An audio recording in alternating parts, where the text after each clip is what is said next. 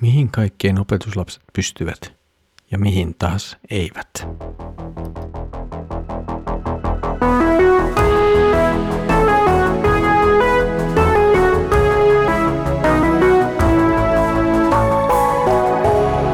Kirjoitusten pauloissa. Tervetuloa taas mukaan Kirjoitusten pauloissa Raamattu podcastin pariin. Minä olen Mikko ja katselen teidän kanssanne Markuksen evankeliumin jakeita. Hienoa, että olit tullut taas mukaan. Edellisellä kerralla meillä oli edessämme kysymys Eliasta ja Jeesuksen antama vastaus opetuslasten ihmettelyyn. Nyt Jeesus palaa Pietarin, Jaakobin ja Johanneksen kanssa muiden opetuslasten luo ja näkee heidän keskustelevan tai väittelevän lainopettajien kanssa. Lisäksi ympärillä on paljon kansaa. Luemme nyt Markuksen evankeliumin 9. luvun jakeet 14-29.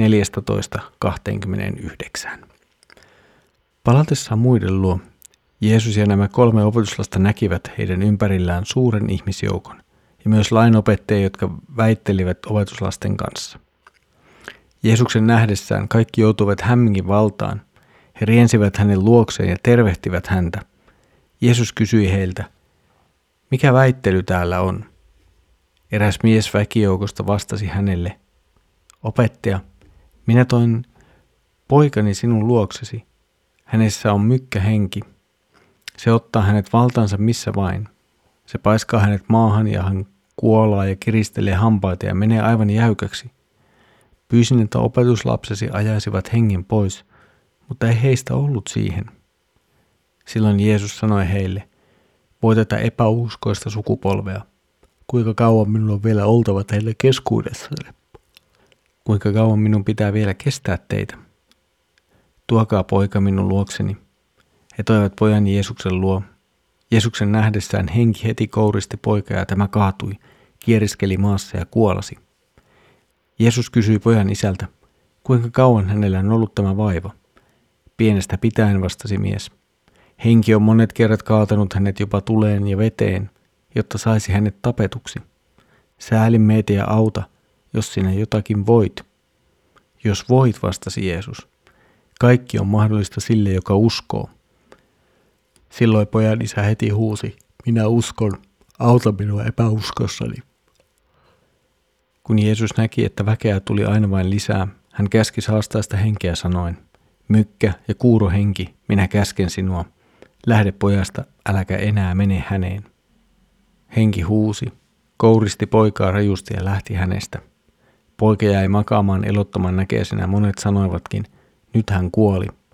Mutta Jeesus tarttui häntä kädestä ja auttoi hänet jalkeelle, ja hän dousi. Kun Jeesus sitten oli mennyt sisään, niin vain opetuslapset olivat paikalla. Nämä kysyivät häneltä, miksi me emme kyenneet ajamaan sitä henkeä pojasta? Hän vastasi, tätä lajia ei saa lähtemään muulla kuin rukouksella. Tänään lukemamme tekstipätkä on varsin pitkä tällaiseen lyhyen podcast-jaksoon. Mutta toisaalta siellä on vain muutama sellainen asia, johon emme ole törmänneet tässä jo aikaisemmin. Ne ovat oikeastaan se, että opetuslapset eivät pystyneet ajamaan pois tätä mykkää henkeä. Sitten toisaalta tuo Jeesuksen ja pojan isän keskustelu uskosta ja Jeesuksen kommentti siitä, miten tällainen henki ei lähde kuin rukouksella. Ja tätä asiaa hän sitten pohti opetuslastensa kanssa. Näiden teemojen kautta tarkastelemme nyt tätä Markuksen evankeliumin jaksoa. Jeesus tulee nyt siis takaisin vuorelta tilanteeseen, jossa opetuslapset ovat väittelyssä lainopettajien kanssa. Opetuslapset olivat yrittäneet ajaa pois mykkää henkeä pojasta, mutta eivät siihen olleet pystyneet. Tuon pojan isä oli luonnollisesti huolissaan, ja varmaankin vielä enemmän huolissaan, kun opetuslapset eivät pystyneet tätä henkeä pois ajamaan ja tuon hengen toiminta uhkasi jopa pojan henkeä.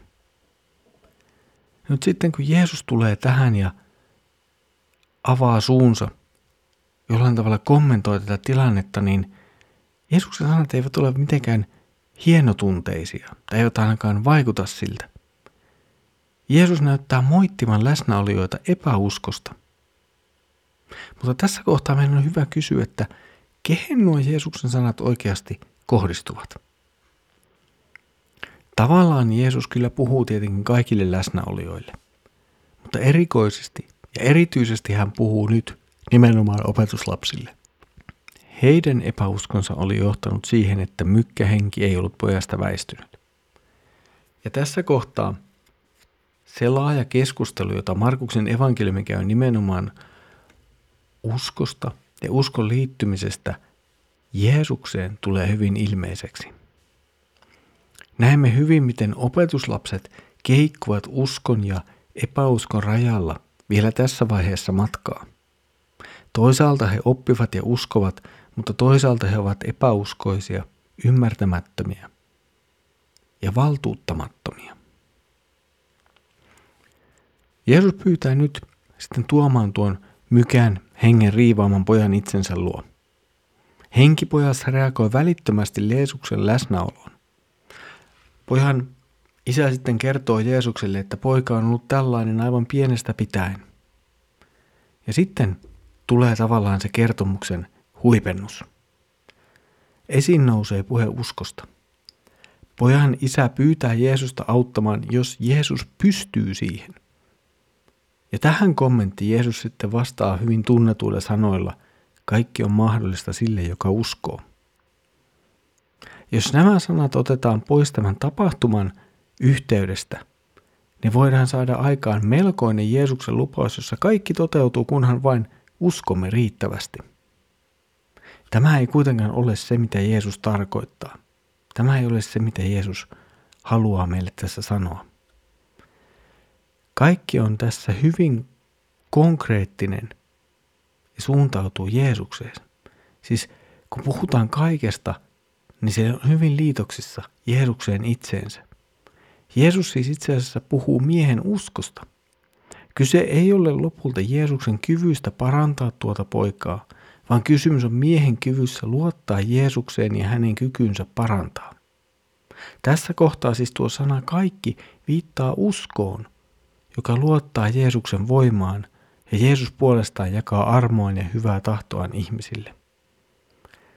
Usko ei tietenkään koskaan myöskään pyydä mitään sellaista, mikä ei ole Jeesuksen tahdon mukaista. Usko myöntyy aina Jeesuksen tahtoon, riippumatta siitä, mikä se kulloinkin on. Tähän uskossa Jeesukseen turvaamiseen ja luottamiseen mies tarvitsee Jeesuksen apua. Tämä mies on tavallaan erittäin hyvä kuva siitä, miten usko toimii. Toisaalta usko sai miehen tulemaan Jeesuksen luo ja hakemaan apua Jeesukselta. Samalla tuon miehen usko tarvitsee Jeesuksen apua, jotta mies voi luottaa ja turvautua Jeesukseen.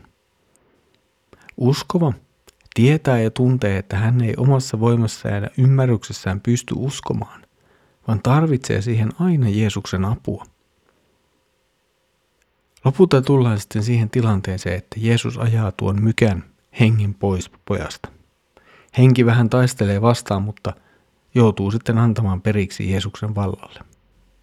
Ja tämän jälkeen Jeesus vetäytyy opetuslastensa kanssa sisälle taloon ja sitten tulee opetuslasten vuoro ihmetellä sitä, miksi he eivät pystyneet karkottamaan tuota mykkää henkeä. Ja tähän opetuslasten ihmettelyyn Jeesus antaa sitten hyvin merkillisen vastauksen. Hän tuumaa, tätä lajia ei saa lähtemään muulla kuin rukouksella. Siis hetkinen, eivätkö opetuslapset siis muistaneet rukoilla, kun he yrittivät ajaa mykkää henkeä pois pojasta? He menivät ja sanoivat, mutta unohtivat rukoilla. Nyt on hyvä muistaa se kokonaisuus, jossa me liikumme. Siis on hyvä muistaa se, että Jeesus oli aikaisemmin lähettänyt opetuslapset matkaan ja tuolla matkalla he olivat ajaneet pois saastaisia henkiä.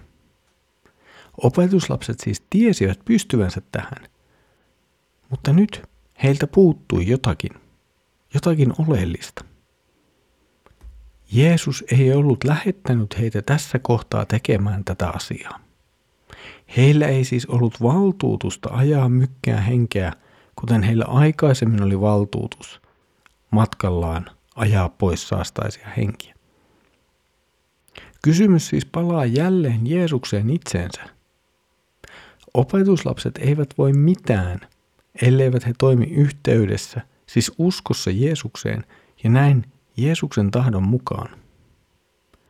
Ja näin on myös ymmärrettävissä Jeesuksen puhe rukouksesta.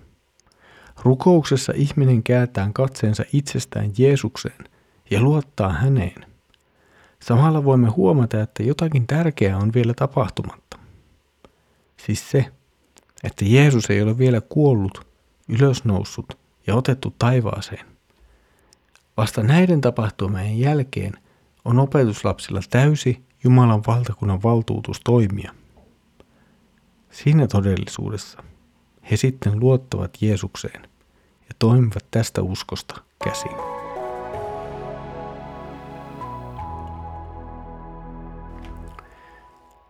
Jälleen kerran tämä kohta muistuttaa meitä uskon oikean kohteen tärkeydestä.